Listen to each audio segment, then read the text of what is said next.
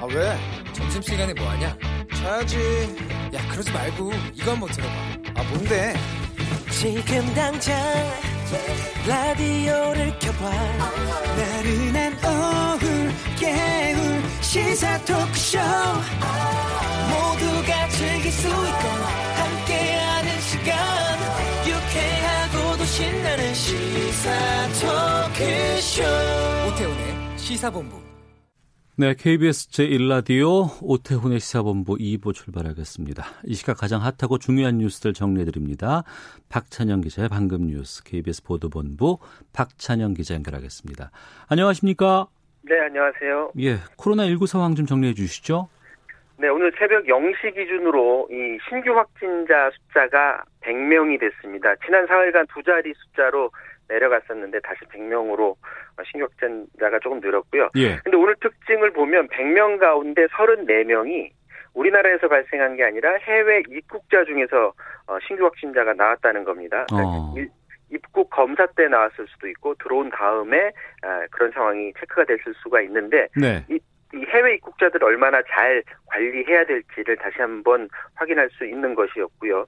누적 확진자 수는 9,137명으로 스위스에 이어서 세계에서 아홉 번째로 많은 나라가 됐습니다. 앞서 어, 해외에서 들어오는 입국자들이 대거 확진자로 판명됐다고 말씀드렸잖아요. 네. 이게 유럽뿐만이 아니라 이제 미국에서 들어오는 입국자들 중에서도 이제 확진자가 많다 보니까 음. 올해부터는 미국 입국자들도 검사를 시행하고 전원 2주간 자가 격리를 하도록 한다는 그런 계획이고요. 네. 서울의 경우는 어제 13명의 신규 확진자가 있었는데 이 중에 봤더니 해외 입국자가 9명이었고 음. 그리고 3명은 그 해외 입국자의 가족이었어요. 그러니까 딱 한 명만 아, 이 내, 이 우리나라 안에서 발생한 것이었기 때문에 네. 다 나머지는 다 외국에서 입국한 사람들이어서 얼마나 어, 해외 입국자를 관리를 잘 해야 될지 다시 한번 확인할 수가 있었습니다. 네. 유럽 입국자에 이어서 이제 미국에서 들어오는 분들도 2주간 자가격리해야 된다는 건데 미국 상황이 좀 더 안 좋아졌나 봐요. 네, 지금 하루 사이에 지금 미국에서 확진자가 만 명이 늘어나서요. 지금 5만 명이 넘었습니다. 음. 세계 보건기구는 이제 중국에 이어서 유럽 그리고 이- 미국마저도 새로운 어, 이 진원지가 될 가능성이 있다 이렇게 경고를 했고요. 네. 백악관 코로나19 대응 조정관이 특히 미국 내 총 환자의 56%가 이 뉴욕 메트로 지역에서 나오고 있다. 그러니까 이 뉴욕 메트로 지역에서 나온 확진자들이 다른 도시로 가면서 어, 환자들을 지금 퍼뜨리고 있다라고 하면서 네. 뉴욕 사람들한테 스스로 좀 격리해 줄 것을 지금 당부하고 있는데 CNN 보도를 봤더니 미국 내에서 지금 최소 13개 주, 16개 자치단체가 자택 대피 령 을 내렸거든요. 그러니까 네. 최대한 집안에 있으라는 거죠. 음. 그런데 이번 주에 추가 대피령이 내려지는 도시까지 감안하게 되면 전체 미국 국민 가운데 54%에 대해서 자택 대피령이 내려질 것으로 이렇게 보도를 하고 있습니다.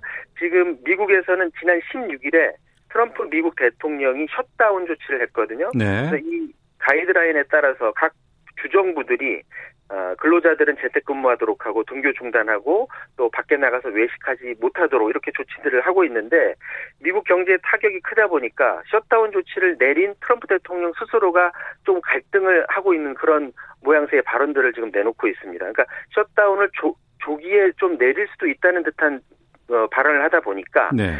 빌 게이츠 같은 경우에는 일부 정치인들이 경제 성장만 생각해서 음. 시신 더미는 무시한 채 사람들한테 식당으로 가라고 말하고 있다고 하면서 어. 그렇게 해서는 안 된다. 6주에서 10주는 집안에 있어야 예. 된다라고 어, 의견을 내놓기도 했습니다. 지금 경제도 중요하고 국민들의 생명도 중요한데 어, 트럼프 대통령이 조금 갈등하는 모양새인데 그 주된 이유는 아무래도 11월 대선 때문인 것 같은데요. 어떤 만약에 결정이 내린다면 이번 주 안에 추가 또 어, 발언이 나올 수도 있을 것 같습니다. 네. 코로나19가 시작된 곳이 이제 중국, 이제 후베이성, 그 안에 특히 이제 우한이라는 도시로 우리가 지금 지목돼서 얘기가 많이 나왔었습니다. 초반부터. 네. 중국이 후베이성 봉쇄 조치를 오늘부터 풀었다고요. 네, 풀었습니다. 그런데 우한은 제외했습니다. 어. 아, 이곳만 빼고 후베이성 전체로 인구가 한 5천만 명 정도가 된다고 하는데 네. 오늘부터 기차든지 자동차든지 타고서 후베이성 밖을 나갈 수가 있게 됐고요. 하지만 우한 봉쇄 조치는 다음 달 8일에 해제되고 음. 주요 공항 후베이성 주요 공항도 이제 운항을 재개했는데 우한 내에 있는 공항은 역시 다음 달 8일 정상 운항합니다.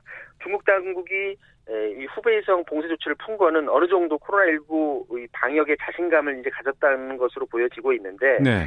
세계가 어, 중국을 보는 눈길은 사실은 곱지가 않습니다. 음. 어제 중국에서 신규 확진자가 47명이 나왔다라고 하거든요. 네. 근데 중국 당국 설명은 전원이 자국 내 발생이 아니라 해외에서 들어온 사람들이 발생한 거다. 어. 우리나라는 방역이 잘 되고 있다 이렇게 말을 하고 있는데 예. 이 미국 그, 이 여러 나라들이 중국 내 통계를 지금 믿지 못하는 그런 상황이고요. 어 우리 정부도 지금 후베이성에서 오는 비행기 운항을 금지하고 있잖아요. 네. 다음 달 8일 어 이 우한 공항이 다시 열린다고 하더라도 음. 어 우리 정부는 아마도 당분간은 어, 후베이성에서 오는 비행기의 그 금지 조치를 계속 유지할 것으로 이렇게 전망이 됩니다. 네. 정치 뉴스 좀 보겠습니다. 4.15 총선 오늘로 3주 앞으로 다가왔는데 지금 지역구 253곳의 공천 미래통합당 공천이 지금 시끄러운 상황이고 아직도 마무리가 안 됐다고요? 그 후보 등록이 내일부터거든요. 예. 그 이틀 동안 후보 등록을 하는데 지금 하루 앞두고 미래통합당이 오늘 긴급 최고위원회 열어서 네 곳의 총선 공청을 취소해 버렸습니다. 어. 그러니까 부산 금정, 경북 경주, 경기 화성을 그리고 경기 의왕 과천 이렇게 네 곳의 공천을 취소를 했는데 네. 최고위의 말은 이 네 곳의 후보자가 경쟁력이 없거나 음. 공, 공천 방식에 문제가 있었다. 그래서 공천 이 공관위에 제의를 요구를 했는데 공관위가 이를 받아들이지 않았거든요. 그래서 원안 그대로 다시 올렸더니 아예 직권으로 취소를 해버린 겁니다. 네. 이석연 공관위 부위원장은 수긍할 수 없다. 이렇게 반발을 하고 있는데요.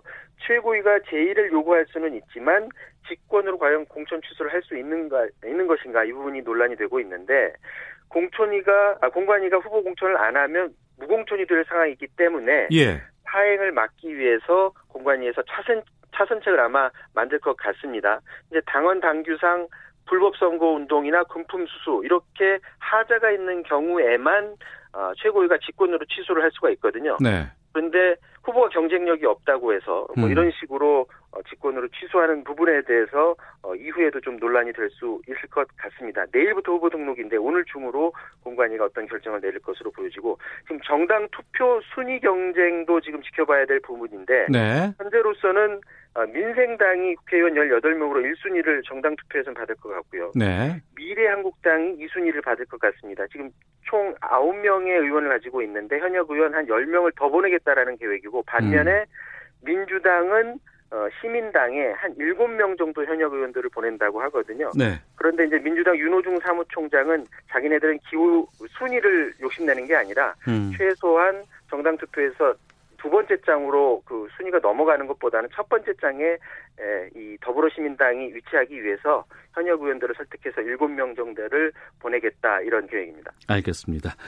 자, 방금 뉴스 KBS 보도본부의 박찬영 기자와 함께했습니다. 고맙습니다.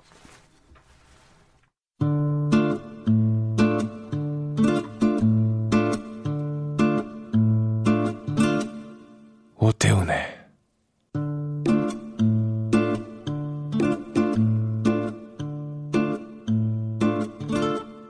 시사본부 네, 1시 9분 막 됐습니다. 시사본부 청취자 여러분들의 참여 기다리고 있습니다. 샵 9730으로 의견 보내주시면 되고요. 짧은 문자 50원, 긴 문자 100원, 앱 콩은 무료로 이용하실 수 있습니다. 유튜브로도 만나실 수 있습니다. 유튜브 검색창에 KBS 일라디오 아니면 시사본부 이렇게 어, 검색해 보시면 영상으로도 확인하실 수 있습니다. 매주 수요일 2부 전문성과 현장성 살아있는 고품격 범죄 수사 토크를 지향하는 아는 경찰 시간입니다. 배상훈 전 서울경찰청 범죄심리 분석관 나오셨습니다. 어서 오세요. 안녕하세요. 김은배 전 서울경찰청 국제범죄수사팀장 나오셨습니다. 안녕하십니까? 안녕하십니까. 예. 두 분 이 시간을 좀 기다렸습니다. 저희가 이걸 월요일부터 좀 다뤄야겠다 싶었는데, 어, 오늘에서야 이제 다루게 됐고, 텔레그램에서 불법 성 착취물을 제작 유포한 이른바 뭐 박사방 운영자 조주빈이 오늘 검찰에 송치가 됐습니다. 국민 분노가 갈수록 커지고 있고 그러니까 이른바 텔레그램 뭐 N번방, 뭐 박사방, 뭐 고단방 이런 방들의 실체가 드러나고 있는데 이게 뭐예요, 이게? 음, 텔레그램이라고 하는 것은 일종의 우리가 흔히 많은 사람들이 쓰고 있는 카카오톡 같은 거잖아요. 그렇죠. 예. 근데 카카오톡은 CPU를 통과하기 때문에 그 어떤 흔적이 남는데 네. 텔레그램 같은 경우는 CPU를 그 회피하기 때문에 어, 그 화면을 캡처하지 않는 흔적이 안 남고 네. 아, 물론 본사의 서버에는 그냥이 남습니다. 그러니까 일종의 비밀 SNS 기능이 좀 높은 보안수준이 음. 높은 거라서 많이 쓰는 네. 그 텔레그램 메신저라고 하죠. 거기에 이제 일종의 채팅방 같은 거를 개설할 수가 있습니다. 네. 캐치할 수 있는데 그 개설하는 방법 자체를 이 사람 이 범죄자들이 개발을 한 겁니다. 왜 어. 엠번방이냐면 예. 1차, 2차, 3차, 4차, 8차까지 가면서 그 어떤 범죄물의 상당히 잔혹도가 높아지는 방식으로. 그러니까 어. 1번 방에 들어가서 예. 일종의 맛보기 어떤 동영상 같은 걸 보여주고 어. 거기에 돈을 지불하게 되면 2번 방에 더 높은 수준으로 또 그 어떤 주소를 통해서 옮겨주고 예. 그리고 옮겨주고 옮겨 이런 방식에서 그래서 이제 N번 방이라고 하는 겁니다. 그런 아. 방식의 수법을 개발을 한 것이 얘네들 중에 일부가 된 거고 예. 이 박사라고 하는 그 이 범죄자는 지금 어떤 조주빈은 원래의 엠번방하고는 다릅니다. 그러니까 음. 엠번방의 방식을 이 박사 조주빈이 더더 고도로 그러니까 수익형 모델로 만들었기 때문에 그런 거고 그 중간에 다른 어떤 뭐 고단방 같은 것도 그와 비슷한 범죄자들이 비슷한 형태로 만들어 갖고 여럿이 이런 것들을 독립적으로 만들어 갖고 나온 결과물이 지금 나오는 성착취 범죄 지금 상황입니다. 그러면 그 텔레그램이라는 걸 이용하는 이런 범죄가 여러 곳에서 있었다는 거겠네요. 지금 어떻게 보시면 되냐면 텔레그램이 보안성이 좋지 않습니까? 예. 그러니까 텔레그램을 이용해서 범죄를 한 건데 아까 말씀드린 대로 옛날에 소라넷이라고 있었지 않습니까? 예, 예. 음란물 그게 어. 폐쇄가 됐어요. 어. 그러니까 동영상 음란물을 어디로 옮길까 하는 사람들이 텔레그램을 선택을 한 거야. 예. 그중에 닉 네임 그 갓, 갓이라는 닉네임자가 있어요. 2000 갓, 갓. 갓, 갓. 예. 그, 그게 2018년도에 요것을 텔레그램 옮겨 가지고 동영상을 하는 건데 이 사람은 뭘 착안했냐면은 갓갓이 그 미성년들 자들이 혹시 일탈 계정이라고 들어봤습니까? 일탈 계정은 또 뭡니까? 아, 자기들의 호기심 때문에 자기들 신체 일부분 나체 같은 걸 찍어서 공유하는 방이 있어요. 아, 그래요? 예, 자기 나체 찍어 하는 건데 그거를 계정을 탈취해가지고 예. 그 계정에 나체 찍은 걸 확보한 다음에 자기가 수사관이라고 빙자를 해가지고 협박을 해서 신상 정보를 알아낸 겁니다. 예. 그리고 그걸 해가지고 좀 좀 더 수위 높인 그 성행위 착취 행위를 받았던 것이 첫 번에 그 가까시라고 했는데 어. 가까시 갑자기 2019년 2월달에 사라져 버렸어요. 예. 그러니까 소문에 의하면 학생인데 아마 대학 수능 때문에 그랬다는 말도 있고 그 뒤에 일어난 게 와치맨이라는 사람이 있지 않습니까? 예. 와치맨이 고단방을 만들어가지고 똑같은 방법을 했어요. 어. 근데 와치맨도 2019년도 발견 9월 달에 없어져 버렸어요. 예. 그런데 그 텔레그램 그 동영상 음란 동영상을 사용했던 지금 말씀하신 조지빈이가 박사방을 만들었는데 음. 이 박사방은 좀 더 세밀하게 무슨 말이냐면 이 박사는 그 홍보를 했습니다. 피팅 모델이라든지 모델 알바 모델을 뽑는다. 네. 돈을 많이 주겠다. 그러니까 자기 신체를 찍어 보내라. 그래가지고 그 받은 정보를 가지고 그걸 협박을 하면서 더 크게 더 수위 높은 음란물을 받게 됐기 때문에 음. 실제적으로 말씀드린 대로 각 방은 틀리지만은 N번방이라 한 이유는 아까 말씀드린 대로 1번, 2번, 3번 있어요. 네. 근데 그걸 통칭해 가지고 지금 텔레그램뿐만 아니라 디스코드 같은 경우도 있지 않습니까? 어떻든 지금 N번방이라 하는 거는 실제적으로는 음란 동영상, 성착취 동영상들을 그 가입해 가지고 착취하는 영상을 뿌려주면서 수익을 창출하는 범인들을 통칭한 거죠. 그, 그 부분인데, 그러니까 음란물을 유통하는 것도 범죄지만 단순히 그냥 뭐 음란물을 유통하는 차원을 넘어서 그 음란물을 만들기 위한 성폭력, 성 착취 이런 것들이 수반되고 병행됐다는 게 더 큰 문제 아닌가요? 네, 그래서 이제 이거를 음란물이라고 표현하면 안 되는 겁니다. 그러니까요. 왜냐하면 예. 음란물이라는 것은 이 본질을 흐리기 때문에 어. 가학적 행위를 하는 착취형 동영상인 겁니다. 예. 학대를 하는 범죄의 물인 거죠. 예, 예. 그 범죄물에는 다양한 존재합니다. 이것이 성적인 것만 존재하는 게 아닙니다. 음. 다양한 학대라든가 아주 잔혹 행위가 어, 많이 들어가는 형태거든요. 그러니까 그것의 일부가 성적인 착취가 존- 드는 일부라고 생각하시면 됩니다. 그러니까 음란물로 규정하면 이 본질을 흐리게 되는 거고 네. 그러니까 그런 것들을 어떻게 하면은 피해자를 만들어낼 수 있는 구조 음. 그리고 그를 통해 수익을 창출할 수 있는 구조 그를 통해서 다른 어, 일종의 부하들을 세뇌시킬 수 있는 구조. 이 한 네다섯 가지의 모, 수익 모델을 만들어낸 사람들이 지금 그 중에 조지빈이 하나 있는 거고 네. 그 전임자가 왓치맨인 네, 거고 그 앞에 뭐 가까시. 가까시라고 하는데 좀 이론은 있습니다. 왜냐하면 이 순서가 바뀌었다. 그리고 어. 이들은 서로 협업을 했을 수도 있다. 이런 것들은 아직 밝혀진 게 아닙니다. 근데 어쨌든 이, 이 범죄자들이 독립적으로 운영한 것도 있고 예. 같이 운영해서 결과적으로 지금의 형태가 나타난 것도 있다는 것이 지금까지 수사 결과입니다. 음. 근데 그 성폭행, 성추행, 아니면 성착취, 여기에 당할 수밖에 없는 뭐 이유가 있는 거예요? 왜 이게 가능했던 겁니까? 지금 보면은 박사방 같은 거 보게 되면 아까 말씀드린 대로 그 일단은 상대방에게 그 약점을 잡은 거예요. 약점을 잡혔, 네, 잡-. 잡았어요. 예. 잡아놓은 약점을 잡아놓고 만약에 내 말 듣지 않으면은 어. 이거를 가족이라든지 선생이라든지 사회에 뿌리겠다고 한 거예요. 그러니까 예. 미성년자들인데 여성들이 상당히 겁을 먹었지 않습니까? 어. 그럼 그걸 빙자를 해가지고 좀 더 높게 쉽게 얘기해서 말해서 뭐하지만 성폭행 영상이라든지 예. 아니면 나쁘게 말하면 변기물도 먹게 했다는 거예요. 어. 신체 중요 부분에 무슨 벌레 듣게 만들고 이런 이상한 걸 만들어 가지고 하니까 그친그 피해 당한 사람들이 거의 성적 노예로 된 거예요. 그러니까는 어느 정도였냐면 뭐 말 들어보면 팬티를 쓰고 새끼 손가락을 손에 대고 내가 노예라는 걸 증명했다는 겁니다. 이 정도로 그 협박을 했기 때문에 그 영상물을 받고 만약에 안 보냈을 경우에는 실제적으로 옛사람은 그, 여- 그 나치 영상을 뿌렸기 때문에 겁을 더 먹은 거죠. 그러니까 그 박사 조지빈이가 시키는 대로 안 할 수가 없었다. 그 어. 이제 심리적으로는 터널링 이펙트라고 인지 터널에 들어간다고 합니다. 네. 그러니까 인지가 이렇게 좁아집니다. 음. 그러니까 왜냐하면 거기만 인식이 높, 이 빠지게끔 해버립니다. 그게 세뇌시키는 방법이 그죠. 예. 그걸 일종에서 그노밍이라고 하게 되고 가스라이팅이라고 하는 방법인 거죠.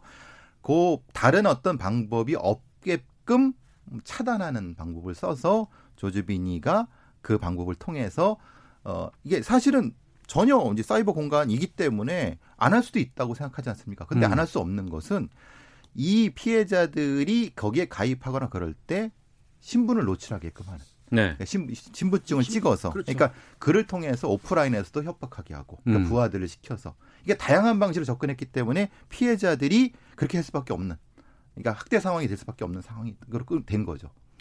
다 잡아야 되거든요, 이건. 그렇죠. 예.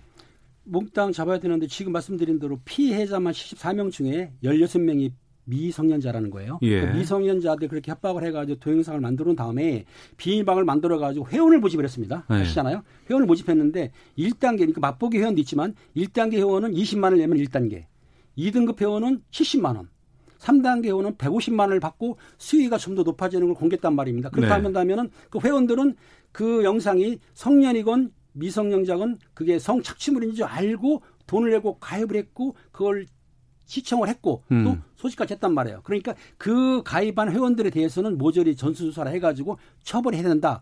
이런 것이 지금 사회 저변에 깔려 있는 생각인 거죠. 그러면 조주빈은 잡혀서 지금 신상 공개가 됐고요. 그렇죠. 그, 이, 그 앞에 있었던 뭐 왓치맨, 갓갓, 이런 그 주도적으로 활동했들은 지금 수사가 되고 있는 거에 잡았어요. 마침에는 검거가 돼가지고 구형을 했죠. 3년 6개월. 예, 구형이 근데, 됐고 예. 결심 공판이 됐는데 그거를 다시 잡았습니다. 왜냐하면 그 검찰에서 아, 3년 연결돼가지고. 6개월에 예. 구형이 너무 작다는 여론 때문에 음. 일종의 변론 제기 신청한 상태입니다. 지금 구속된 상태입니다. 네. 그러고 다른 그 각각은 각각은 추적. 추적 중이라고 합니다. 어, 조주빈은 그럼 공개가 됐으면 그럼 자- 이미 잡은 그 왓치맨이라는 사람은 공개가 안, 안 돼요? 그건 검찰에서 어. 검찰에서 지금 일종의 재판 중이기 때문에 예. 그건 그 아마 판사님께서 결정하셔야 할 부분이라고 봅니다. 아, 그게 신청했다 그러니까 어. 신상 공개 명령 신청했기 때문에 재판부에서 인정하게 받을 수는 있는데 네. 지금 각각 같은 경우는 건거 안 됐기 때문에 모르고 일단은 경찰 수사 단계에서는 경찰 지방청별로 심사위원회가 있지 않습니까? 그러니까 지금 박 그 조지빈이는 심사위원회 열어 가지고 통과됐기 때문에 그런 건데 음. 그가 말씀드린 그 왓치맨 전모 씨라고 38세라고 알고 있는데 그 피의자에 대해서는 지금 피고인이죠. 재판부에서 결정 내려주면은 공개도 가능한 거죠. 그리고 네. 다른 어떤 이 여러 가지 관람을 했다고 하는 26만도 결정을 내릴 수 있습니다. 어. 어, 검거한 다음에 예. 법에 분명히 성폭력 25조에 그 조항에 따라서 결정을 내리면 공개할 수 있습니다. 그런데 음. 그걸 할 수 있는 거는 어차피 여론 여론이라든가 아니면 저 경찰의 판단 같은 것이 필요하겠죠. 알겠습니다. 배상훈 전 서울경찰청 범죄심리 분석관, 김은배 전 서울경찰청 국제범죄수사팀장과 함께 하고 있습니다. 바로 그 부분으로 좀 넘어가 보도록 하겠습니다. 이, 그러니까 이른바 텔레그램 내 이런 그 성착취 영상들을 유통하고 하는 뭐 엠번방, 박사방 뭐 이런 게 몇 가지가 있다고 하는데 여기가 다 있- 여기만 우리가 아는 게 아니고 더 있을 거 아니에요. 훨씬 많죠. 예. 더 있죠. 그것도 다 잡아야 될 것 같고 그리고 또 하나는 이 엠번방 가입자 전원의 신상 공개 가입자입니다. 또 강력한 처벌을 원한다는 청원도 지금 200만 넘었습니다. 그리고 이 실제 대화방 참여자 수가 뭐 만 명에 이른다고도 하는데 이 사람들 다 잡을 수 있을까요? 아니면 처벌할 수 있습니까? 지금은 이제 텔레그램이라고 해서 전혀 이게 뭐 은밀하게 음정된다고 천만의 말씀입니다. 왜냐하면 수사 기법에 따라서 분명히 그 신상에 대해서는 알수 있습니다. 알 수 있어요. 네, 왜냐하면 여러 가지 방식으로 지금 추적하고 있고 네. 어느 정도까지는 파악되고 있다고 합니다. 음. 문제는 이제 그걸 통해서 검거를 해서 어, 신상 공개까지 가는 건 또 실이 걸리겠지만은 분명히 할 수 있는 부분인 거고 네. 그리고 다른 부분에서 암호화폐 같은 가상화폐 같은 것을 통해서라도 지금 반드시 추적될 수 있고 지금 음. 추적하고 있습니다. 네. 조만간 결과가 나올 겁니다. 지금 경찰청에서는 어떻게 하냐면 실제적으로 피의자 박조 주빈의 그 휴대폰 내역을 그 확인했을 거예요. 그리고 피의자를 찾게 되면 저희가 먼저 계좌 추적을 합니다. 음. 계좌 추적하게 되면 입금자들도 확인이 되고요. 네. 물론 암호화폐 암호화폐를 해가지고 거래했다 하더라도 암호화폐 거래소가 있거든요. 저도 암호화폐 거래소를 이용하는데 암호화폐 거래소라는 게 있죠. 가상화폐. 네, 예. 예, 예. 거기에 저도 가입돼 있어요. 근데 어. 거기 들어가려고 그러면은 인적사항을 넣어야 되거든요. 예. 근데 암호화폐 거래소를 경찰에서 압수수색을 했습니다. 예. 그러니까 휴대폰도 압수를 했고 그다음 PC도 압수를 했고 그다음 가상화폐 거래소도 압수를 했고 음. 그러다 보면 거기에 거래된 내용의 인적 사항이 나오기 때문에 지금 뭐 일설에서는 가입자가 회원들 말하는 겁니다. 회원들이 만 명이니 삼백 명이나 하는데 어떻든 그 인원의 전체는 아니지만 어느 정도까지는 확보가 된다고 한다면 그 회원 가입자들은 단순히 시청한 것이 아니고 소지한 걸로 볼 수가 있지 않습니까? 왜냐하면 다운을 받아야 되니까. 네. 텔레그램은 그렇다 한다면은 그 피의자들, 피의자들 전부 소환해가지고 하는 것은 시간이 걸리더라도 가능은 한 겁니다. 그러면 그 부분을 여쭤볼게요. 이 가해자들이라든가 이런 영상을 확인하고 가- 돈 주고 가입했던 사람들은 의- 익명성 이게 보장이 됐다고 해서 그걸 했을 것 같은데 텔레그램은 뭐 보안성도 높다 그러고 해외 서버가 있다 그러고 어디에 있는지 잘 모른다고도 하는데 그거 없이도 말씀하신 가상화폐 거래소라든가 이런 쪽만 확인을 하면 국내에서도 다 잡아낼 수 있어요? 그러니까 그게 이제 착각이라는 거죠. 착각이다. 말하자면 아, 정상적인 형태의 대화방은 상관없습니다. 네. 뭐 그게 사라지니까. 근데 이것은 이 조주빈이라든가 이 각각 같은 애들이 자신이 이익을 얻으려고 그걸 찍어 놓은 거죠. 말하자면 음. 그 신상을 자기 하드에 보관한 겁니다. 자기 핸드폰 같은데. 아, 예, 예, 예, 예. 그렇죠. 그러니까 당연히 범죄 수익을 얻으려고 했기 때문에 네. 그거를 추적하면 된다는 겁니다. 어. 그러니까 분명히 텔레그램이 음, 저, 은밀성이 높다고 하지만 그것은 텔레그램 자체의 특성이지 네. 범죄로 이용되는 결과물에 대한 걸 저희는 추적하기 때문에 분명히 이것은 노출될 수가 있습니다. 찾아낼 수 있습니다. 그렇죠. 인증을 받을 때 자기 주민등록증을 찍고 찍게 하거든요. 왜냐하면 혹시라도 나중에 문제 생길까봐 이 조주빈이가 세밀하게 자기가 만들어 놓은 거예요. 아, 돈을. 입금한 사람을 무조건 다 가- 회원들, 가입하는 게 회원들. 아니고 회원들을 아, 회원들의 주민등록증을 찍는 사진을 자기들이 그렇죠. 갖고 인증, 있어요. 남자란 인증을 하고 그 회원들은 그렇게만 인증을 받았기 때문에 비일방에 뭐야 이 가입을 시켜주는 거죠. 그렇게 예. 했기 때문에 그 남아 있는 영상이라든지 자료도 충분하고 어. 아까 말씀드린 대로 드린 대로 거기 가입하려면 돈을 보내야 되지 않습니까? 네. 돈을 보내는데 가상화폐를 이용해야 돼. 음. 가상화폐 거래소 압수수색을 했어요. 네. 그 이, 그 돈이 흐름을 보게 되면 알 수가 있는 거죠. 그렇기 어. 때문에 실제적으로 본인들이 숨어 있다 하더라도 경찰청에서 시간이 걸리지만은 그 인적 사항을 파악할 수가 있고 건갈 수 있다는 얘기입니다. 예. 그럼 신상 공개뿐만 아니라 처벌은 근데 우리나라가 이런 디지털 성범죄라든가 이런 쪽에 이제 그 처벌 수위라든가 형량이 상당히 낮다고 하던데. 그러니까 형량이 상당히 낮은 것이 아니라 대법원 양형위원회 양형 기준이 없습니다. 디지털 성범죄 기준 자체가 예, 예. 없어요. 그래서 요번에 부랴부랴 만든다고 한- 합니다. 어. 그게 되게 황당한 상황이죠. 법에는 법정형은 있습니다. 네. 그런데 대법원 양형위원회 양형 기준이 없기 때문에 음. 그것에 대한 판사분들이 최소한의 형량만 구형해 왔다고 합니다. 지금까지. 그러니까 너무 황당한 상황이죠. 그러니까 말하 그래서 그래서 보통 이런 디지털 성범죄자들이 나 200만 원면 나올 수 있어라고 되게 자신 있게 이 텔레그램 상에서도 떠들어 댔던 것도 음. 그런 이유 때문이라는 겁니다. 이건 분명히 반드시 빠르게 이걸 바, 바꿔야 되는 부분입니다. 형량도 높여야 되지만은 실제적 처벌이 높게끔 해야 되는 거죠. 그럼 지금 현재로 여성 청소년 보호 성보호에 관한 법률에 의하면 네. 지금 제작한 거 아동을 말합니다. 아동 금 어, 성착취물을 제작할 경우에는 5년 이상 무기징역을 처할 수는 있어요. 예. 그리고 단순히 지금 그 아까 뭐 소지한 사람, 음. 단순히 소지한 거 이건 아동 청소년 말하는 거면 성인물 말하는 건 아니에요. 예, 예. 그랬을 경우에 1년 이하 징역이나 2천만 이하 벌금을 처할 수는 있는데 실제적으로 이 회원으로 가입한 사람들은 단순히 소지가 아니고 오히려 그 조주빈하고 공범 관계가 아니냐. 음. 공범으로 역 공범으로까지 추정된다고 한다면은 지금 말씀드린 대로 제작에 관여했다고 보는 거예요. 왜냐하면 네. 좀더 수위 높은 걸 찍어 보내라 할 수도 있지 않습니까? 예. 그렇게까지 한다는 것이 있기 때문에 물론 이제 법은 확대나 유치해서는 안 되지만 일단은 단순 소지가 아니고 그 성착취물을 제작하는 데에도 뭐 공범 관계 있지 않느냐 이렇게도 보는 시각이 있습니다. 그러니까 너무 너무 우리의 사법부가 너무 피해자 중심이 아닌 거예요. 네. 가해자 중심인 거죠. 어. 그러니까 너무 엄격한 증거 입증력 같은 거 그리고 실제로 기준도 없이 이렇게 해오고 그래서 현장의 경찰들만 골탕을 먹거나 열심히 수사를 했는데 실제로는 검사가 기소도 안 해주고 판사는 집행유예나 아니면 벌금형 때려버리는 상황은 분명히 이것은 막아야 된다. 음. 이건 누군가는 해결해야 되는 상황입니다. 국회의원들은 법을 만들어야 되는데 법정형은 높여놨어도 실제로 또 판사님들이 너무 낮게 해버리면 이거는 실제로 효력이 없는 거죠. 이 범죄를 통해서 얻은 수익금 이것도 어마어마하다면서요, 지금. 그러니까 2018년도에 조지빈이 10억대 이 수익을 얻었다는 언론 보도가 나왔고요. 2018년도에. 어. 그러면 지금 2년 지났지 않습니까? 예. 그러면 더 많은 수십억의 재산을 어딘가에 숨겨놨을 수도 있다는 것이 추정이 가능한 거죠. 그렇게 소문은 그런데요. 일단 경찰에서 압수한 돈은 1억 3천만 원 압수, 예. 현금을 압수를 했습니다. 네. 그러니까는 아마 그 방을 그 비밀방, 그러니까 엠번방을 운영, 박사방을 운영하면서 그 가입자들 회원들한테 상당히 돈을 받았을 거예요. 그거를 지금 현찰만 압수했고 나머지 재산 문제는 지금 교수님 말씀한 대로 빼돌렸다고 그러면 추적도 해야 되겠죠. 현재 음. 압수한 거는 1억 3천만 원 정도는 아주 압수했다. 치밀하게도 현금만 받았다고 합니다.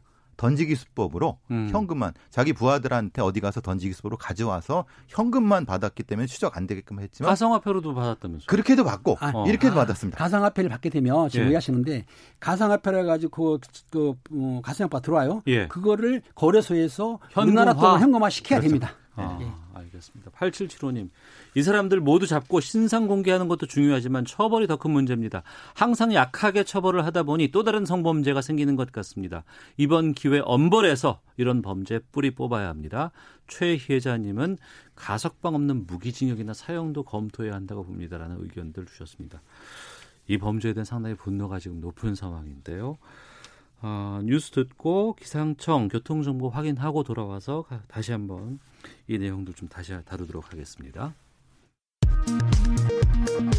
국회 과학기술정보 방송통신위원회는 오늘 오전 텔레그램 엠번방 관련 긴급 현안 질의를 위해 전체 회의를 열고 이번 사건과 관련해 정부의 대응이 뒤늦었다는 점을 강하게 비판했습니다.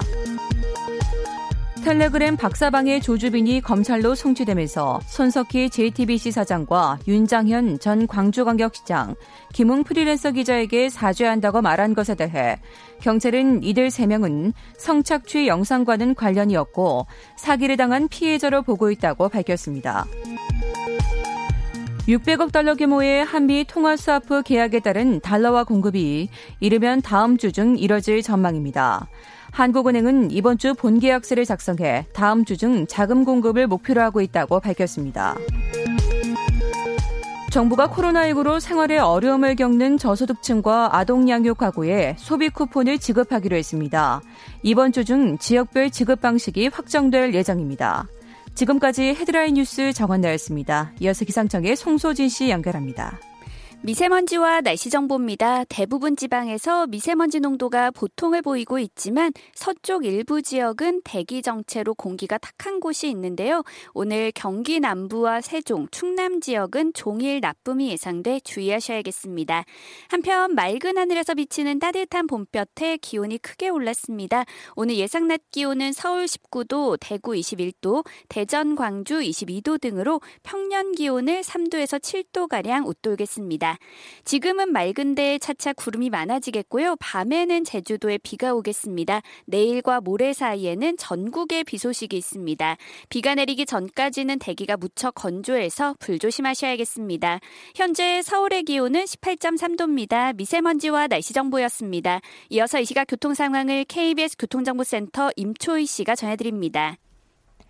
네, 이 시각 교통정보입니다. 그동안 북남원 나들목에서 우회하느라 많이 불편하셨을 텐데요. 사고 복구 작업을 하느라 전면 통제됐던 순천 완주고속도로 완주 방향 3회 2터널 차량 통행이요. 어제 오후 5시부터 재개돼서 전 구간 소통이 원활하게 되고 있습니다.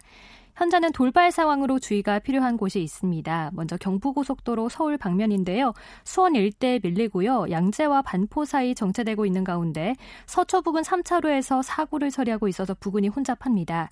광주 원주고속도로 원주 방면 곤지암 3터널부터 광주 휴게소 쪽으로 작업 때문에 밀리고요.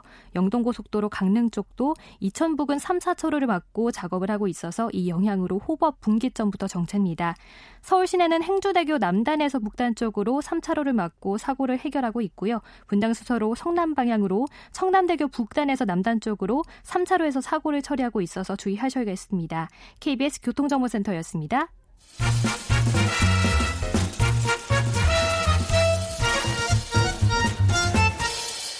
오태훈의 시사 본부. 네, 아는 경찰 다시 돌아왔습니다. 배상훈 전 서울경찰청 범죄심리분석관, 김은배 전 서울경찰청 국제범죄수사팀장과 함께하고 있습니다.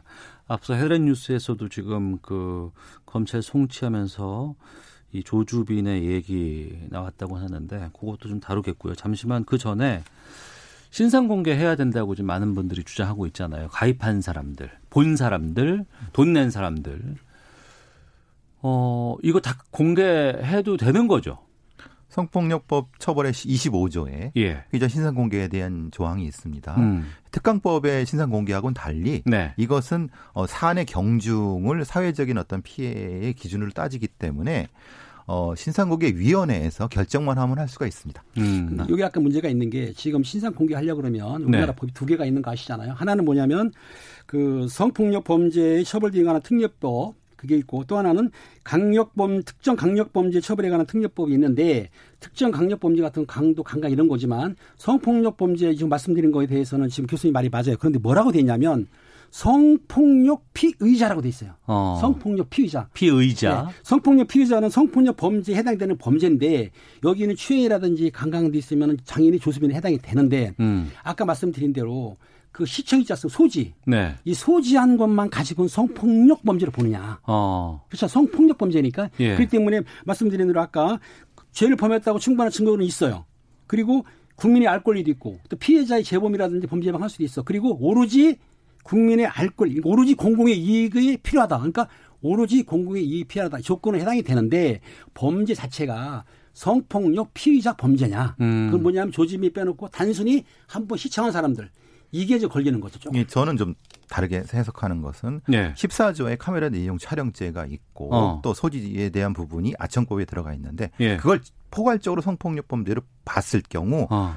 저는 가능하다고 보는 거죠. 문제는 그것을 여태까지 그렇게 안 본 거예요. 안 해왔다. 그러니까 안 논란이 때문에. 있는 상황입니다만 두 번째로 저는 그게 있어요. 뭐냐면 뭐 정치인이라든가 무슨 뭐 언론인이라든가 교사라든가 이런 분들이 특히 단순히 그냥 앞서 말씀했던 지적했던 것처럼 이게 음란물이 아니고 그렇죠.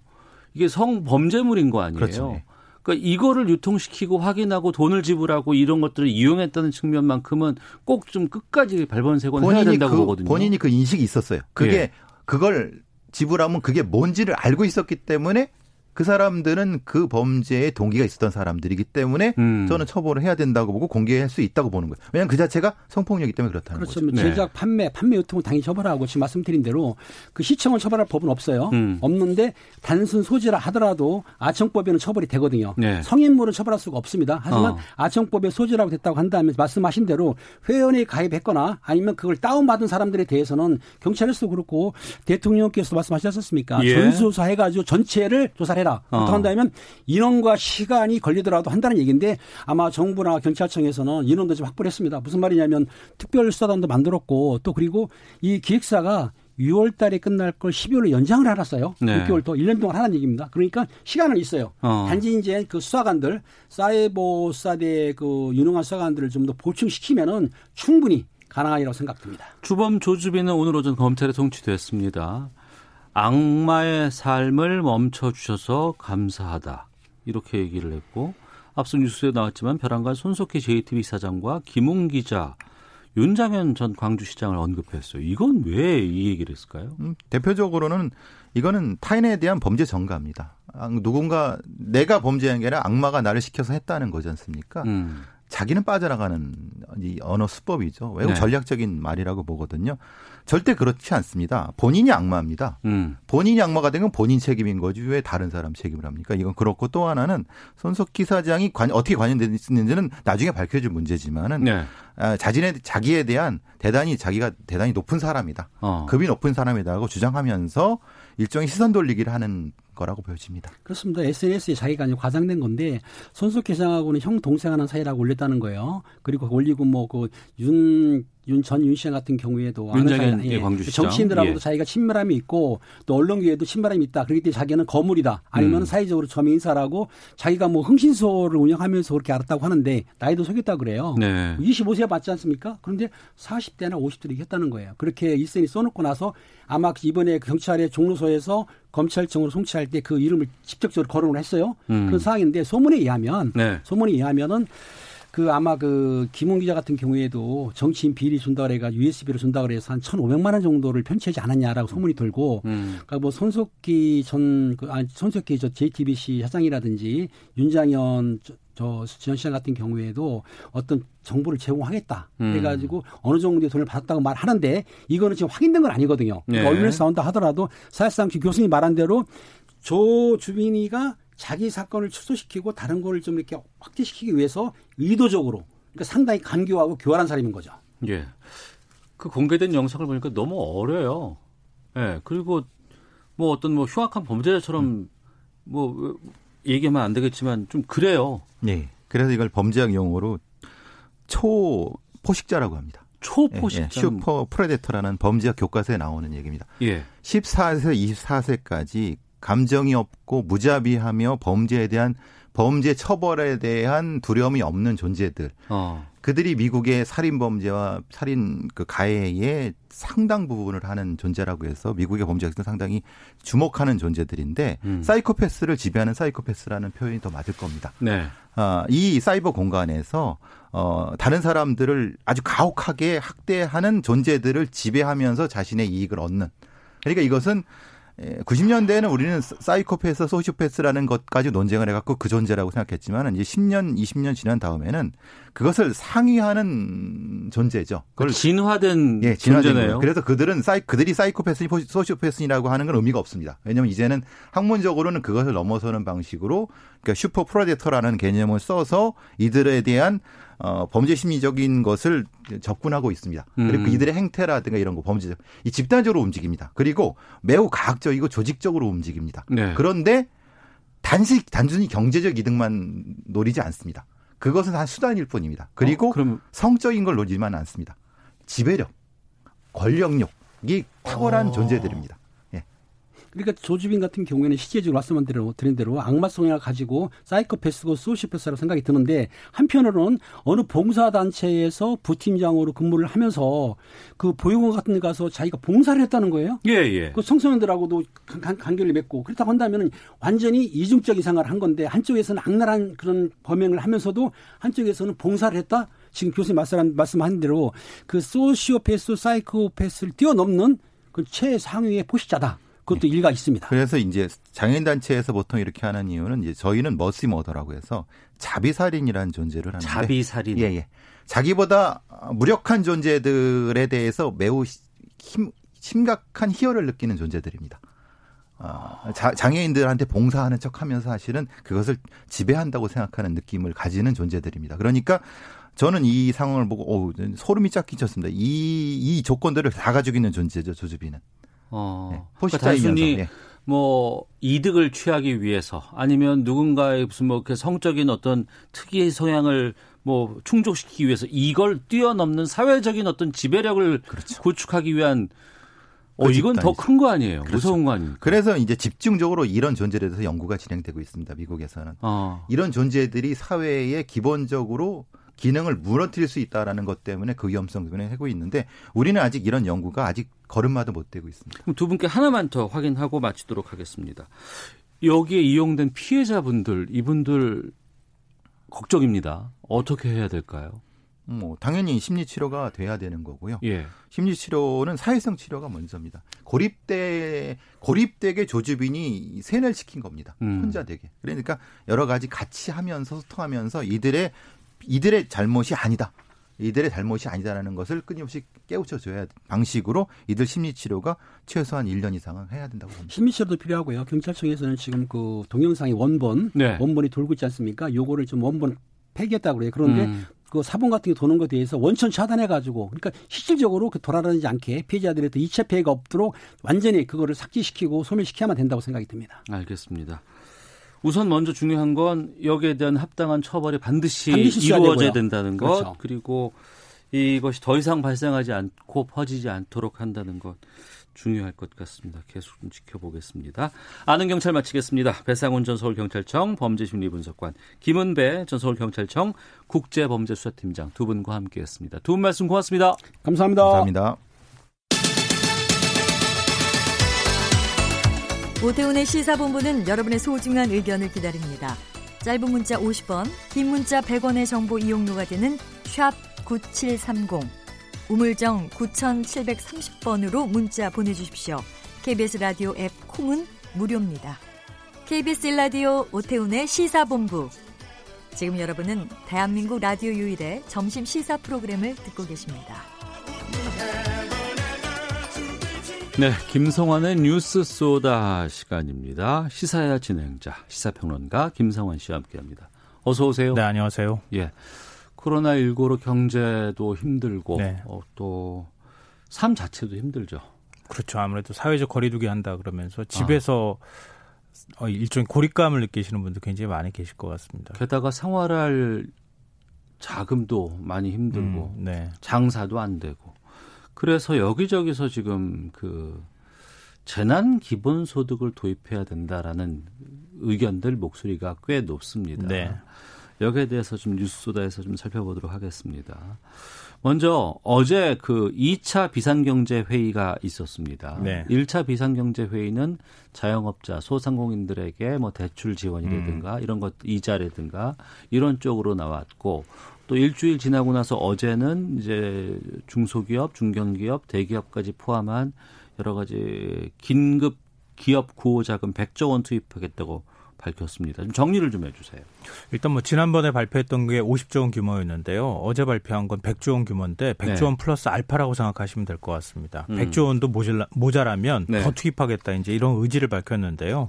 1차 때하고 차이점이라고 하면은 이번 2차 때는 어, 중견 대기업까지 지원해주겠다. 이게 가장 큰 차이라고 볼 수 있고요. 네. 왜 그러면 중견 대기업까지 지원하느냐? 음. 대기업 같은 경우에는 유보금 굉장히 많이 쌓아두고 있지 않느냐 이렇게 네. 얘기를 하고 있는데 그러니까 지금 유보금이 문제가 아니라 유보금도 사실은 그냥 현금을 쌓아두는 게 아니라 보통 자산 형태로 전환이 돼 있는 경우가 많거든요. 음. 그걸 누군가 또 사줘야 되잖아요. 그런 게 있고 보통 기업들은 어, 기업 채권들을 발행하잖아요. 네, 회사채. 네, 회사채를 발행하는데요. 그리고 또 기업 어음 같은 게 돌아오는 경우가 있는데 지금 이제 매출이 별로 없는 상태에서 기업 어음 만기가 돌아온다던가 아니면 회사채 발행을 통해서 자금을 조달해야 되는데 자금 조달을 할 수 있는 통로가 지금- 다 막혀 있는 상황이잖아요. 그런 것들에 대해서 숨통을 틔워주겠다 이런 부분이고요. 또 하나의 특징점이라고 하면은 고용 유지에 관해서 정부가 상당히 심각하게 바라보고 있다는 겁니다. 고용 유지. 네. 예, 예. 왜냐하면 매출액이 줄어들거나 매출액이 발생하지 않는 기업 같은 경우에는 가장 쉽게 선택할 수 있는 수단이 직원들을 해고하는 거거든요. 네, 앞서서 항공업계 저희가 좀 상황 봤더니 그러고 있더라고요. 네. 이미 뭐 무급휴직 들어가 네. 있는 곳들도 있고 유급휴직을 정부에서 이제 지원금 일부 들어가니까 하는 것들도 있지만 그렇게 될 경우에는 대기업이 쓰러지는 것도 쓰러지는 것이지만 고용 유지가 안 되게 되면 나중에 가서 후유증이 굉장히 오랫동안 남을 수 있습니다. 그러니까 그런 면에서 정부가 일단 기업에 돈을 투입하고 음. 그리고 고용을 유지할 수 있는 여력을 만들어 주는 것. 이 부분이 굉장히 심각 아, 시급하다라고 판단을 한 거죠. 네. 지금 상황도 심각하지만 내년도 예산 편성을 코로나 19 위기에 맞춰서 또 편성을 하고 있다고요? 지금 언론 보도를 기준으로 해서 말씀을 드리면요. 제가 볼 때는 뭐 내년에 예산이 한 550조 원대가 될 것이다 이렇게 전망을 하고 있는데 이거 가지고도 모자랄 것 같습니다. 음. 훨씬 더 많은 예산이 투입될 수밖에 없는 상황인데요. 그러니까 2012년도 2021년도 네, 예. 2021년도 예, 예. 어, 2021년도 예산안 편성 지침이 발표가 됐어요. 이게 뭐냐면은 보통 정부 각 부처는 5월 말까지 음. 자체 부처별 예산 계획을 수립한 다음에 기획재정부로 보고를 하거든요. 네. 어, 그러면 기획재정부가 전체 예산을 다 조율한 다음에 마지막 최종 예산안을 국회에 제출하게 되는데요. 그렇게 각 부처가 예산안을 짤 때 편성을 어떻게 해라라고 하는 지침을 내려줍니다. 음. 그 지침을 어제 발표를 했다고 볼 수 있는데요. 그 지침에 보면은 국가 재정이 앞으로도 훨씬 더 적극적인 역할을 할 수밖에 없는 상황이다. 네. 코로나19로 인해서 어. 이런 내용이 들어가 있고요. 그리고 올해 원래 국가 재정 운영 계획을 보면은 국회에 이제 제출한 걸 보면요. 512조 원이 예산 규- 규모를 내년에는 한 6.7%를 늘려서 546조 원 정도를 만드는 게 기본 계획이었어요. 네. 그런데 이미 올해 추경이 11조 7천억이 들어갔잖아요. 음. 2차 추경이 또 들어갈 수 있습니다. 예. 그러고도 사실은 모자랄 가능성이 굉장히 높으니까 음. 기존에 한 6%, 6%에서 한 9% 늘어난다고 가정을 했을 경우에 550조 원대 예산이 내년에 편성되는 게 불가피하다 이렇게 전망을 하고 있는 건데 제가 볼 땐 이것도 모자랄 것 같습니다. 어.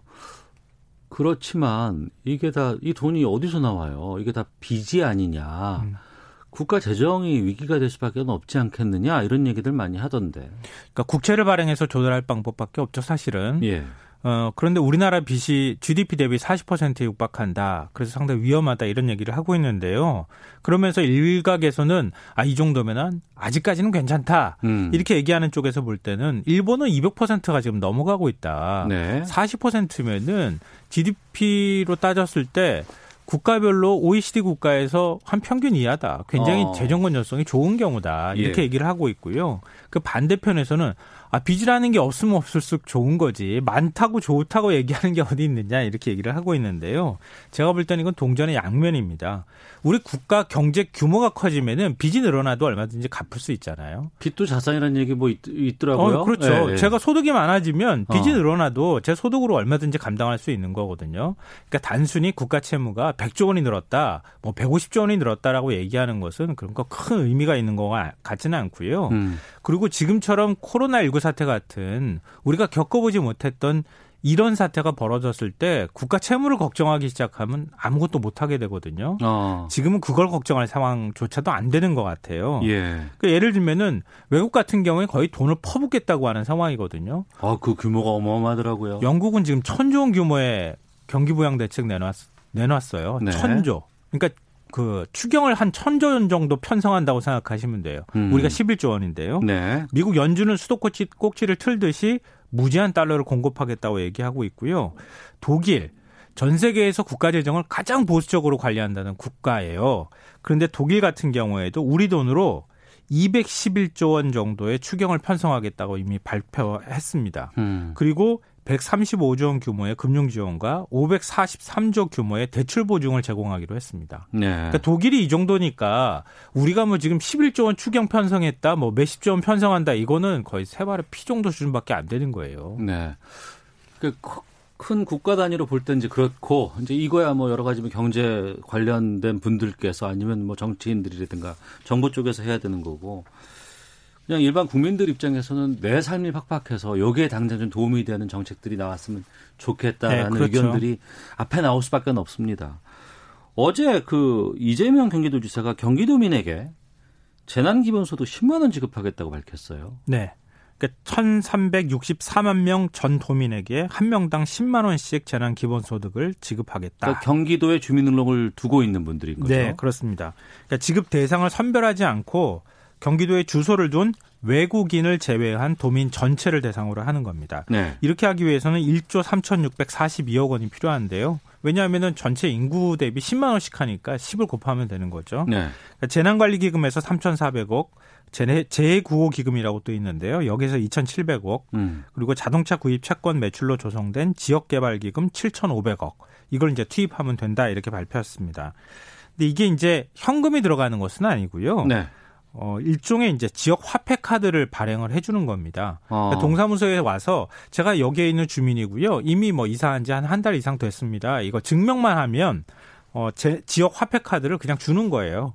아, 그러니까 상품권 같은 거를 준다는 것이죠. 어, 그렇죠. 그러니까 네, 어, 10만 원을 사용할 수 있는 거. 예를 음. 들어서 1인당 10만 원이니까 4인 가구면 40만 원을 받을 수 있게 되는 건데요. 네. 그러니까 3개월 내에 사용하지 않으면 그냥 소멸되는 겁니다. 아, 그래요. 예. 어. 그러니까 경기도의 골목상권 활성화에 1조 3천억 정도의 예산이 풀린다. 그러니까 이건 돈 있는 사람 저축하고 이렇게 할 수는 없는 거네요. 그렇죠. 그걸로는 뭐 현금으로 저축할 수 있는 건 없는데요. 뭐 어. 예를 들면은 이거 깡하면 어떻게 되느냐 예, 이렇게 또 예. 얘기하시는데 그거는 기존에 우리가 지역화폐 많이 발행했잖아요. 그런 현상들은 아주 극히 일부분에서 나타나는 거고요. 어. 그러니까 그걸 가지고 전체 흐름을 얘기하기는 좀 어렵다고 생각이 됩니다. 알겠습니다. 그러니까 1조 3천억이 풀리니까 경기도 내에서 이 정도 돈이 소비가 되면 그만큼 어 물론 이제 당장 생활비가 없어서 필요한 분들한테는 도움이 될 수도 있고 그 돈이 다시 경기도 안에서 도니까 경기도 지역 경제 활성화에도 도움이 될 것이다 이런 겁니다. 네.